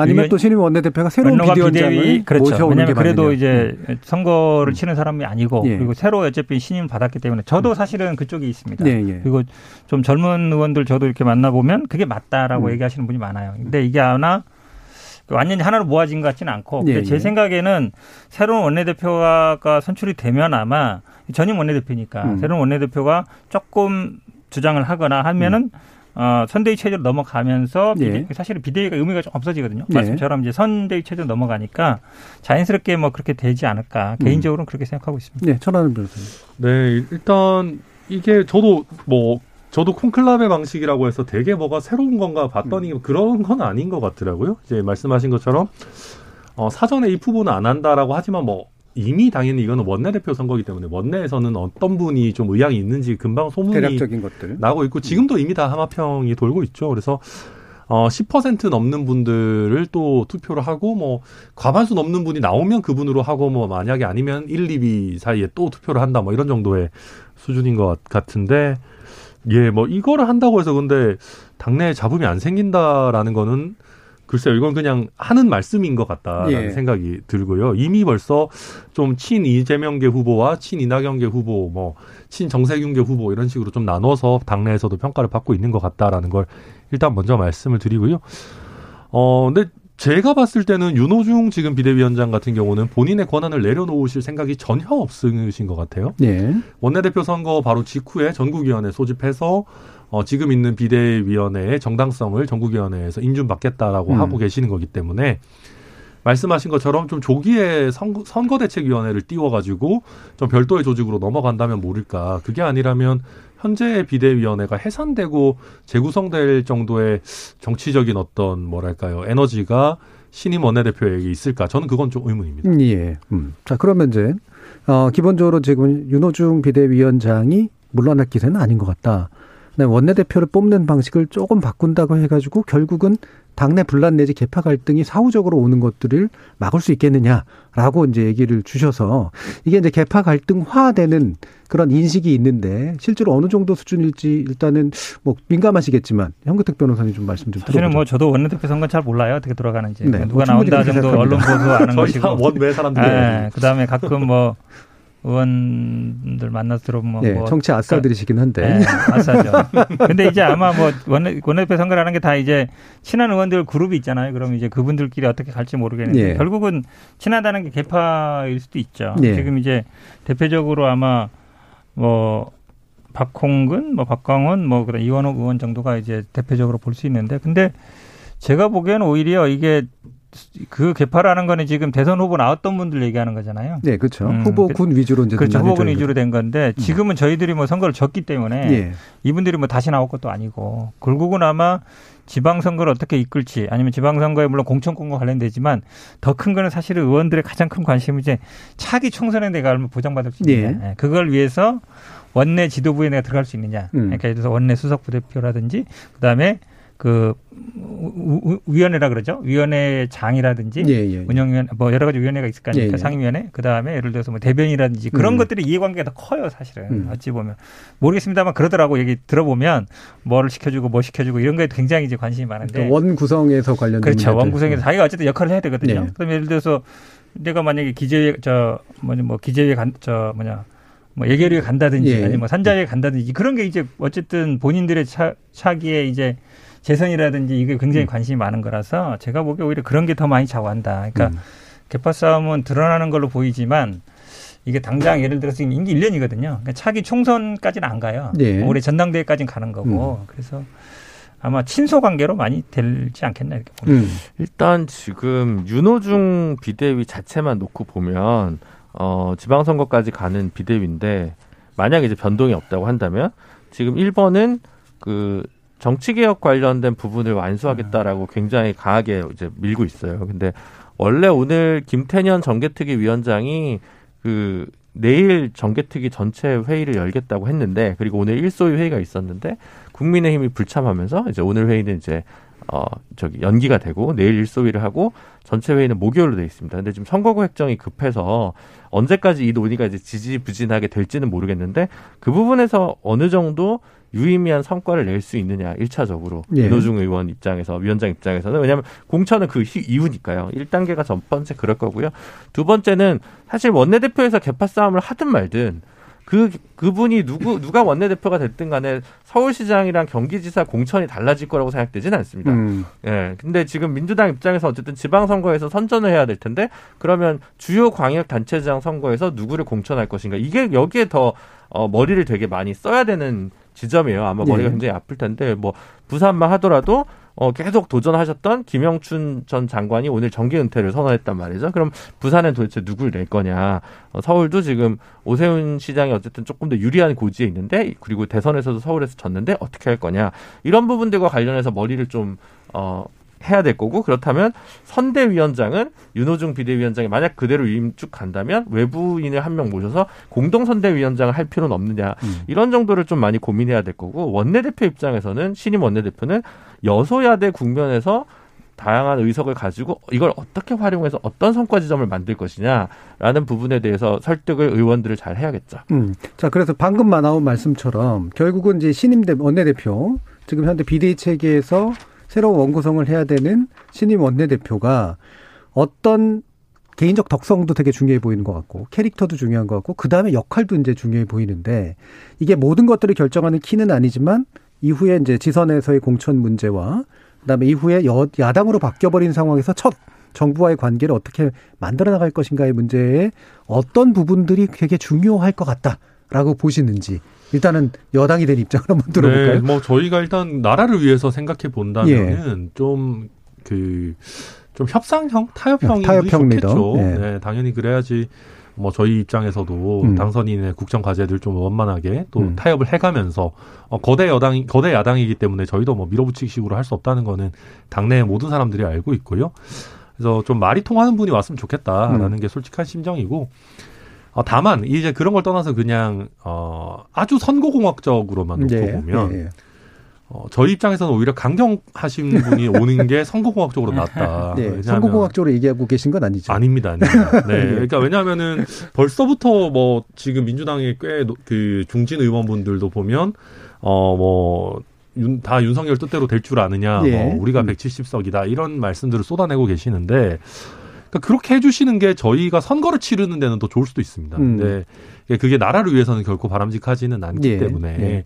뭐 저희 입장에서는 민주당 내에서 오히려 약간 비주류라고 평가받는 음. 분들, 조금 더 대화 타협이 가능한 분들이 원내대표가 됐으면 좋겠는데 지금 분위기상으로는 그럴 것 같지는 않아서 좀 음. 걱정하고 있는 상황입니다. 네. 이게 참 재미있는 현상인데 사실은 인수위나 인수위가 끝나고 나서 인사청문회 할 때까지 정도는 사실은 거의 이제 뭐 여야 이렇게 부딪히는 경우가 없었어요 그동안. 네. 그리고 대부분이 보면 인수위에 집중돼 있는데 지금은 뭐 사면뿐만 아니라 용사 문제로 지금 세게 부딪히고 있거든요. 근데 아까 김재훈 변호사 말씀했지만 사실 그거에 대해서 국민들 여론이 또 일방적이지 않아요. 만약에 음. 예를 들어서 뭐, 뭐, 어, 민주당이 막뭐 용산 이전 반대하고 있는데 뭐, 어, 윤석열 후보에 대한 지지가 막 80% 나온다. 네. 그러면은 민주당이 그렇게 못하거든요. 못하죠. 선거 앞서는데. 근데 음. 그런 상황이 아니에요, 지금. 음. 기대치도 그렇지만 정당 지지율도 사실은 저희들이 한 10% 이상 질 것 같았는데 역전하는 것도 있고 네. 오히려 좀 어, 이게 대선 이긴 진 정당이 맞나 싶은 저희들도 네. 그렇고 아마 국민의힘도 그럴 것 같은데 그러면 결국은 이제 야당 역할이라는 게 당장 이제 총리 장관 인사청문회 할 것이고 그 다음에 어, 지금 이제 정부 조직법이라든지 이런 분들이 음. 있거든요. 근데 이거는 그 말로는 제가 보기에 국민의힘이 계속 협치 협치 얘기하고 있는데 음. 전혀 협치에 대해 하질 않아요. 지금 용산 이전만 해도 그러잖아요. 이것도 아니 그럼 여야라도 얘기를 하고 해야 되는데 전혀 안 하잖아요. 그냥 발표해 버리고 청와대 알아서 해라. 그럼 뭐 민주당도 뭐 동의하든지 이렇게 이런 식이거든요. 이게 음. 무슨 협치예요. 사전에 조율을 해야 되는데 그래서 음. 제가 보기에는 또 선거도 앞두고 있고 음. 그래서 여야가 좀 초반부터 좀 세게 부딪힐 가능성이 높다. 네. 사실은 그게 지금 선거 공학적으로 말씀드리는데 선거 공학을 떠나서 그렇게 구도가 가고 있어요. 네, 제가 네. 보기에 누구에게 유불리하건 간에 일단 그렇죠. 그렇게 가고 있죠. 있다. 이미 왜냐하면 이 예를 들어서 용산이 이전 문제만 해도 당장 국회에서 음. 뭐 예비 문제 당장 지금 권한이 있냐 없냐 뭐 운영이라든지 당연 이런 따질 거 아닙니까? 그다음에 네. 국방에서 따질 거고. 그러니까 여러 가지 문제들을 많이 제기하고 있어요. 그러니까 보통 같으면 어떻게 되냐면 막 공약 발표하고 있고 총리 인사청문회 할 때쯤에 정도 가서야 아 이게 뭐 이분을 통과시켜야 말아야 돼 고민할 텐데 이거는 인수위 시작부터 이러고 있으니까 앞으로 제가 보기에는 뭐 여야 치열하게 한번 다투는 네, 그래서 원내대표 선거도 사실 그런 영향을 받을 수도 있겠죠. 아, 당연하죠. 네. 네. 자 그럼 김, 김진우 변호사님. 그러니까 이제 이게 어 되게 어려운 게 이런 것 같습니다. 그러니까 대부분 야당은 우리 지역구 예산을 좀 잘 해주면 어, 여당이 추진하는 핵심 법안은 네. 당론에 크게 배치되는 부분이 아니면 어느 정도 조정해서 통과시켜 주자. 그래서 음. 예산을 좀 많이 따오자. 예를 들면 이제 이런 음. 식의 음 것들도 있었던 시절도 많단 말이에요. 근데 지금은 되게 달라진 것 같습니다. 왜냐하면 어, 여야가 작년에 개원할 때 엄청 싸우다가 아, 재작년이죠 벌써 어 21대 국회 하반기 법사위원장은 야당이 가져간다 이렇게 정했어요. 음. 그러면 또 법사위원장은 또 야당이고 야당인데 또 170 몇 석이에요. 그러면 음. 이제 입법과 관련된 부분은 하나하나 윤석열 후보가 low-key로 가, 아, 당선자가 low-key로 가야 되는 대통령이 가야 되는데 지금 과연 그럴 수 있는 건가라는 음. 거 하나. 두 번째는 지금 김기현 원내대표를 무시하는 게 아니라 지금 원래 이제 당에 있던 요직에 있는 분들과 청이 그렇게 긴밀한지는 잘 모르겠어요. 네. 예를 들어 뭐 그러니까 크게 서로 대립하지 않는 거지 서로 긴밀한지가 의문이라는 거예요. 음. 이제 긴장 관계가 있다는 게 아니라 그런 면에서 보면 원내 전략과 관련해서 단순히 어 그 민주당과의 관계 문제가 아니라 새로 들어설 윤석열 정부에서 여당과의 여당 내부에서의 관계는 도대체 어떻게 정리하고 음. 있는 건가? 그것도 중요하죠. 네, 그런 부분들도 좀 봐야 될 것 같습니다. 예. 아니 뭐 이제 김기현 원내대표도 임기가 얼마 남지 않았으니까 아마 또 청와대와 긴밀한 분이 원내대표가 되지 않을까 네, 예상이 되고요. 그거는 이제 당연히 뭐 정권 초기에는 그렇게 될 걸로 저희도 다들 많이 보고 있습니다. 예. 어, 그 외에 말씀하신 내용 중에 뭐 조금만 저도 그 하자면은 뭐 국방부 청사로의 이전 문제, 글쎄요, 제가 어, 장재원 의원과 이철희 정무수석 사이에 어느 정도의 깊이 있는 소통이 이루어졌는지를 알 수 없기 때문에 뭐 함부로 말씀드릴 수는 없지만 뭐 나름대로 소통하고 있겠죠. 그래도 소통하고 있으리라고 저도 생각이 되고 어, 그렇기 때문에 그 박수현 어떤 국민소통 수석의 그런 얘기들도 나오지 않았을까 하는 생각이 들고요. 어, 민주당과의 협치는 굉장히 어려운 부분입니다. 그러니까 왜냐하면 야당의 역할이라는 게 모든 걸 다 오케이 해주는 건 당연히 아니지 않습니까? 예. 어, 국민들의 뭐 절반 가까운 국민들이 이의 제기 하시고 문제 제기 하시는 건 당연히 야당이 해야죠. 그러니까 의미 없는 이제 발목 잡기식인데 뭐 뭐가 발목 잡기고 뭐가 정당한 이의 제기냐라는 것은 결국 국민의 판단에 달려 있는 거니까 이제 그거는 뭐 어떤 관계를 펼쳐 나갈지는 좀 앞으로 지켜봐야 되지 않을까라는 생각이 들고요. 네. 아까 제가 얘기한 것 중에 좀 바로잡을 게 있는데 제가 윤호중 원내대표가 전국위에서 인준받는다고 했는데 중앙위이고요. 음. 그래도 제가 굉장히 너무 남성주의적이다라고도 반성을 하고 하고 하는 게 언론들을 보니까 윤호중 박지원 비대위라는 표현을 많이 쓰네요. 그래서 우리 공동 비대위원장. 네, 제가 네. 박지원 비대위원장을 너무 빼놓고 말씀드렸다라는 점도 함께 네. 바로잡겠습니다. 뭐, 굳이 뭐 남성적이라고 얘기하실 필요는 없는 것 같고 원내대표 문제 원내 중심성이었으니까 네. 원내 중심성이 좀 가깝다. 어. 그 이제 지금 약간 어 어쨌든 대치되는 국면이 하나는 인수위에서의 용산 문제고 다른 하나가 기초의회 선거구간 문제입니다. 음. 그러니까 지금 조혜진 의원이 국민의힘 정개특위 야당 간사시고요. 여당은 이제 김영배 의원이고 이제 위원장이 김태년 위원장인데 어 지금 조혜진 의원 같은 경우는 시도의회 주로 도의회죠. 광역의원에서 광역의원 수를 한 70명 정도 늘리는 안을 가지고 계속 좀 추진을 하고 있습니다. 예. 인구 소멸 지역에서의 대표성을 강화시키자는 얘기고요. 어, 민주당 같은 경우는 기초의회가 2인에서 4인 선거구인데 3인 이상으로 바꿔서 어, 기초의회에서의 좀 다당제, 양당제가 굳건하니까 어, 초석을 놓자라는 거에 좀 맞붙고 있거든요. 음. 그러니까 이 부분에서 어떻게 협상이 되고 논의가 되느냐.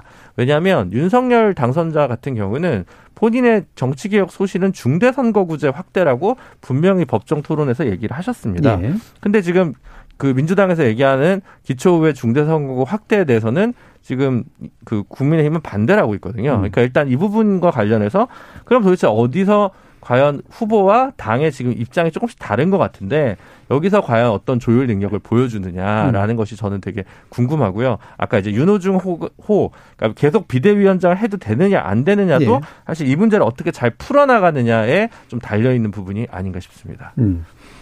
자 그러면 이 부분은 좀 얘기를 해야 돼서요. 지금 오늘 정의당 문제 좀 얘기하기로 했기 때문에 어. 자, 지금 이제 정의당이 바뀌어야 되잖아요. 바뀔 수밖에 없고. 그런데 이제 딱히 수가 안 보인다라고 하는 게 사실 좀 문제입니다. 그래서 일단은 어 다른 두 당의 이야기를 듣고 이제 김준우 변호사님도 의견도 들었으면 좋겠는데 김준우 변호사님도 뭐 제가 정의당 전 혁신위원회라고 표현하고 있지만 뭐 당의 일에 관물 관여하고 계시는 분도 아니기 때문에 결국 각자의 독자적인 판단인 것 같아요. 천하람 변호사님부터 좀 말씀해 주시죠. 네, 그러니까 저도 정의당 문제가 참 어렵다고 생각이 듭니다. 예. 사실 어, 원래는 한, 한창 이제 페미니즘 이슈, 그러니까 소수자 이슈를 가지고 이제 정의당이 어, 새로운 하나의 기둥을 세운다라는 느낌이 있었는데, 이번에 이제 박지원 비대위원장 오시면서, 어, 민주당이 여성계의 지지, 뭐 또 2030 젊은 여성들의 지지마저도 어, 좀 굳히려는 그런 모양새를 가져가고 있어서 거기에 맞서서 정의당이 어떤 전략을 세워야 되는지 저도 솔직히 잘 모르겠습니다. 음. 그렇다고 하면은 결국은 어, 새로운 곳에서 돌파구가 보이지 않을 때는 또 이제 구관이 명관이다라고 갈 수밖에 없는 것인데 어, 지금 보면 이제 진보 정치가 분열되어 있는 지가 꽤 오래됐습니다. 물론 정의당에 비해서 다른 정당들은 존재감이 매우 적습니다만은 네. 뭐 예컨대 진보당, 뭐 녹색당, 네. 노동당 뭐 여러 정당들이 있는데 어, 저는 어찌 보면 이제 그 소위 말하는 진보 계열 정당들이 전체 파이가 크지도 않은데 그 크지도 않은 파이를 서로 쪼개면서 선명성 투쟁 또 그 안에서의 이제 소개파 투쟁 같은 것들이 있지 않았나. 결국은 그 내부 문제를 어느 정도 조율하고 정의당이라는 정당이 어, 다양한 진보 의제를 품을 수 있는 조금은 더 큰 플랫폼 정당으로 거듭나는 것이 필요하겠다. 그래야지만 음. 하나의 주제를 민주당에 뺏긴다고 해서 뭐 당의 존폐가 뭐 이렇게 좀 위기인 그런 상황 가지 않지 않겠나? 뭐 그냥 음. 그런 원론적인 생각만 가지고 있습니다. 네, 현거택 변호사님. 저도 뭐 우리 김준호 변호사하고 방송 많이 하면서 항상 같은 얘기 하는데요. 정의당이 위기죠. 음. 왜냐하면 뭔가 이제 확실한 방향을 잡아야 되는데 노동, 환경, 여성. 근데 더 중요한 건 사람이에요. 음. 정치는 사람이 하는 네. 거거든요. 그러니까 인물을 말하는 그렇죠. 거죠. 사람을 음. 해야 되는데 결국은 이제 어쨌든 재생산도 해야 되고 새로운 음. 인물도 만들어가고 혁신을 해나가야 되는데 심상정 우리 대선 토론할 때마다 이게 심상정이 나오면 또 심상정이냐 그 얘기였거든요. 예. 심상정 의원이 이제 결단할 때가 됐다 저는 봅니다. 음. 그러니까 결국은 어 또, 똑같은 얘기예요. 아, 나라도 지역구에 된다. 그러면 계속 해야 되는 거거든요. 음. 계속 해야 되는 거라서 어, 후대 어쨌든 정치인들을 만들어낼 수밖에 없다. 그럼 음. 차라리 지금 비례대표 중에 뭐 좀 되시는 분들한테 그 지역구를 물려주겠다든지 아니면 이제 차기 불출마하겠다든지 정도는 돼야 그 그래도 거기서 좀 해볼 만한 지역이지 않습니까? 왜냐하면 정의당 생산 구조가 비례대표 하면은 지역에 가는 거예요. 근데 저 지역에서 되게 어렵단 말이죠. 네. 그러다 보니까 재생 재생산이라보다는 재선 3단시 안 나오는 거예요. 그러면 비례대표 뭐 두 번 한다든지 아니면 지역을 뭐 심상정보가 닦은 데를 준다든지 어떤 식으로 가면서 이거를 간들어 가야지 두세 번 시도했는데 계속 안 됐거든요. 음. 그러면 그 다음에도 마찬가지일 거예요. 그러면은 그럼 또 심상정 후보 안 되면 심상정 또 나오고 그다음에 비례대표 했던 분들은 또 지역권 나서 안 되고 새로운 사람 나오고 그래서 이 어떤 그 논란에서 끝내는 방법은 조금 저는 심상정 후보의 희생이 좀 필요한 것 같습니다. 예. 결국 이제 당 대표는 지금 이제 여영국 의원이고 후보로서 이제 결국 경선하다가 심상정을 선택할 수밖에 없었고 의원 쪽에서는 뭐 유호정이나 뭐 장혜연 의원 등이 사실 아직까지 차기로서 부각하기 굉장히 좀 어려운 조건이 그래서 인물론이 참 부상할 수밖에 없는데 근데 그러다 보니까 이제 자꾸 인물에 대한 얘기를 하지 못하고 이제 제도 변화에 의존할 수밖에 없는 측면들이 좀 있잖아요. 어떻습니까, 김재준 변호사님? 그렇죠. 이제 어뭐 네 가지가 위기죠. 음. 예, 되게 되게 위기인데 크게 음. 보면 말씀하신 대로 이제 어 제도 의존성이 너무 클 수밖에 음. 없다. 제도 개혁. 그러니까 뭐 당장에 보면 어쨌든 이번 지방선거에서 광역의회 비례대표 투표 득표수를 기준으로 이제 이 당이 미래가 있는지 없는지가 또 판단이 네. 될 겁니다. 그래서 지난 지방선거 때는 한 230만 표 정도였습니다. 음. 그리고 총선 때 260만 표였고요. 대, 지난 대선 때 200만 표였습니다. 그러니까 저는 200만을 이제 정도는, 이, 와야 되고요. 음. 어 150만 표 이하로 떨어지면 진짜 이제 큰일 나는 겁니다. 저 제가 제가 볼 때는 예, 예. 일단 그렇고요.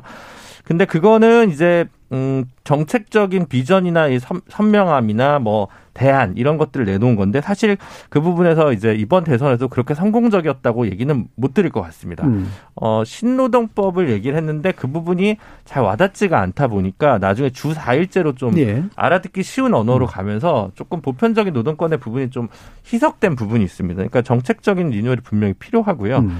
어, 사실은 지방선거에서 광역단체장이나 기초단체장에서 정의당의 선전을 기대하는 분은 거의 없습니다. 음. 결국 이제 광역의회 비례대표가 네. 될 거고 기초의회는 이제 선거구 획정에 따라서 어, 몇 명이나 될 거냐 뭐 이런 것들이 좀 가늠이 되는데 기초의회에서 사실은 되게 의외로 되게 다양한 분들이 많아요. 그러니까 예를 들면 뭐 대구에서도 삼선이 있고 뭐 경상북도 경산에서도 지금 삼선하는 뭐 시의원이 있고 이렇거든요.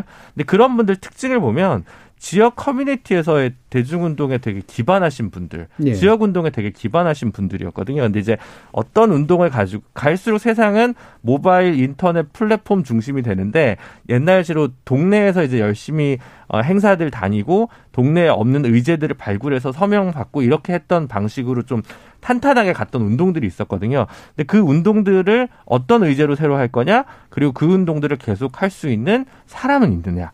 이런 문제가 음. 좀 많이 발생하는 것 같습니다. 그리고 어 좀 시간이 좀 더 있으면 말씀드리면 음. 이제 그거는 사실은 수도권 바깥의 이야기인 것 같아요. 네. 수도권에서는 사실은 어 특히 젊은 세대 같은 경우는 자신의 뭐 사는 사람이건 유권자건 정치인이건 유, 그 자신의 어떤 지역구라는 개념이 좀 희박합니다. 출근은 그렇죠. 뭐 경기도에서 음. 하고, 네, 근무는 뭐 어디서 하고, 음. 술은 저기서 먹고, 세 군데를 왔다 갔다 하다 보니까 지역사회에서의 뭐 뿌리 박힌다라는 개념이 굉장히 좀 약합니다.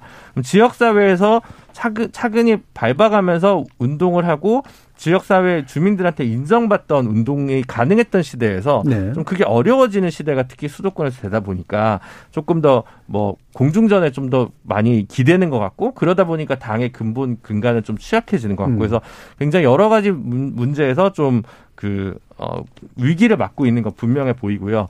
다만 이제 기본적인 지지층은 아직은 좀 있다는 생각이 들고, 음, 유명하진 않지만 제가 그래서 항상 고민하는 게 이 자리에 제가 할 게 아니라 정말 정치인을 질망하는 정의당 분이 좀 앉아 있어야 되는 거 아니라는 생각을 항상 당의 미래를 위해서는 네, 네, 죄송스럽게 생각을 하는데 음. 그래서 어쨌든 그 중간 세대가 조금 인지도 있는 중간 세대 정치인이 좀 부족한 부분도 얘기돼야 될 것 같습니다. 아까 어 뭐 심상정 의원 뭐 은퇴 얘기를 했는데 어쨌든 창원을 예를 들면 권영길 의원이 재선을 했던 지역구에서 노회찬 의원이 나중에 한번 당선이 네. 되고 여영국 의원이 어쨌든 한 번은 당선이 됐습니다.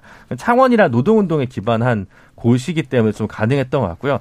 심상정 의원은 사실 고양시가 사실 약간 개인기로 돌파한 면이 좀 없지 않아 있어서 그게 이제 지역 노동운동이나 지역 사회운동과의 결부라고 좀 보기 어려운 측면이 있어서 그대로 어, 모사할 수 있는 케이스인지는 잘 모르겠지만 어쨌든 아마 어, 심 의원이 제가 볼 때는 뭐 대선 도전을 다시 하긴 좀 어렵지 않을까. 네 번째 도전이라고 네 번째 도전이어서 되게 식상하다는 얘기를 현근택 변호사님 진짜 많이 하시더라고요. 음. 김대중 대통령이 97년에 4번째 도전을 당선됐는데 네 번째까지는 좀 용서해줘야 되는 게 민주당에서는 뭐 하여튼 예의가 아닌가 이런 생각도 좀 들었습니다. 네. 근데 결국 이게 이제 사실 지역구에 당선이 되더라도 상당 부분은 이제 민주당이 뭐 도와주거나 간접적으로 음. 지원해주거나 또는 그래도 이제 모른 척해주거나 뭐 이런 것들의 영향이 사실 또 있어서 근데 이게 이 구조를 복원하기는 굉장히 어려울 것 같기 때문에 참 더 어렵지 않은가 싶은 생각이 있어요. 그 부분 조금 보강해서 말씀드리면 네. 이제 지금은 아마 진보당 쪽으로 세속돼 있는 분들일 텐데 네. 옛날에 뭐 민주노동당이나 통합진보당에 음. 계셨던 분들 중에 울산에서 구청장 되신 분들은 그 음. 당시에는 울산이 오히려 민주당이 되게 취약했습니다. 네, 예. 그래서 뭐 민주당의 도움 없이 되시는 구청장에 이렇게 당선되는 음. 경우들이 좀 있었는데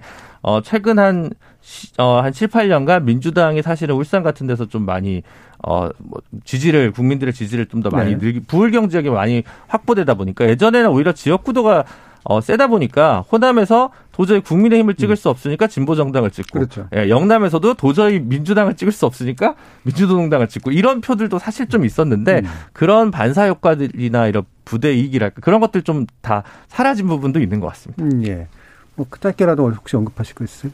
이번 뭐 대선 결과가 말해주고 있잖아요. 예. 전 같으면 아마 뭐 어떤 식으로든지가 했을 텐데 지난번 총선도 그렇고 이번 대선 거치면서 뭐 정의당과 민주당이 이제 뭘 할 수 있을까 이런 음. 생각을 하죠. 왜냐하면 네. 뭐 표차는 0.7인데 실제로는 많이 차이 갔으니까 그렇다고 정의당 뭐 후보 보고 뭐 사퇴했어야 된다 이렇게 얘기하는 것도 예의는 네. 아닌 것 같고 음. 제가 보기에는 이제는 뭐 어찌 보면 예를 들어 심상정 지역구에도 누군가 도전할 수 있다고 봐요. 음. 경, 좀 경쟁이 있는 사람이. 예전에는 어찌 보면 그게 암묵적인 네. 동의하에 있었을 수도 있어요. 그래서 지금은 제가 보기에 정의당과 민주당이 뭐 연대하는 거는 글쎄요. 음. 잘 모르겠습니다. 네, 구도상 좀 쉽지 않아진 구도는 측면도 있는 것 같고 이후에 이제 또 원래 아, 국민의 합당 문제라든가 이런 식의 것들도 좀 논의를 해봐야 될 것 같은데 오늘은 요 정도로 좀 마무리를 해야겠습니다. 오늘 함께해 주신 세 분 김준우 변호사, 현극택 변호사, 천하람 변호사 모두 수고하셨습니다. 감사합니다. 수고하셨습니다. 감사합니다. 감사합니다.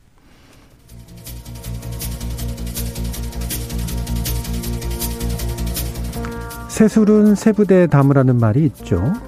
그리고 현대 민주주의는 만장일치를 추구할 수 없습니다. 새 정부가 새로운 대통령 집무실에서 새로운 시대를 열고자 하는 마음 충분히 이해할 수 있고요. 민주적 정통성을 가진 정부라면 굳이 만장일치가 아니어도 그와 같은 결정 내릴 수 있다고 인정할 수 있습니다. 하지만 새 정부가 출범하기 전에 이런 결코 작지 않은 소동이 일고 있다면 적어도 그것이 원하는 국민 통합을 위해서 하는 일로 비춰지진 못하는 게 문제가 아닐까 싶어서 걱정입니다. 지금까지 KBS 열린 토론 정준이었습니다.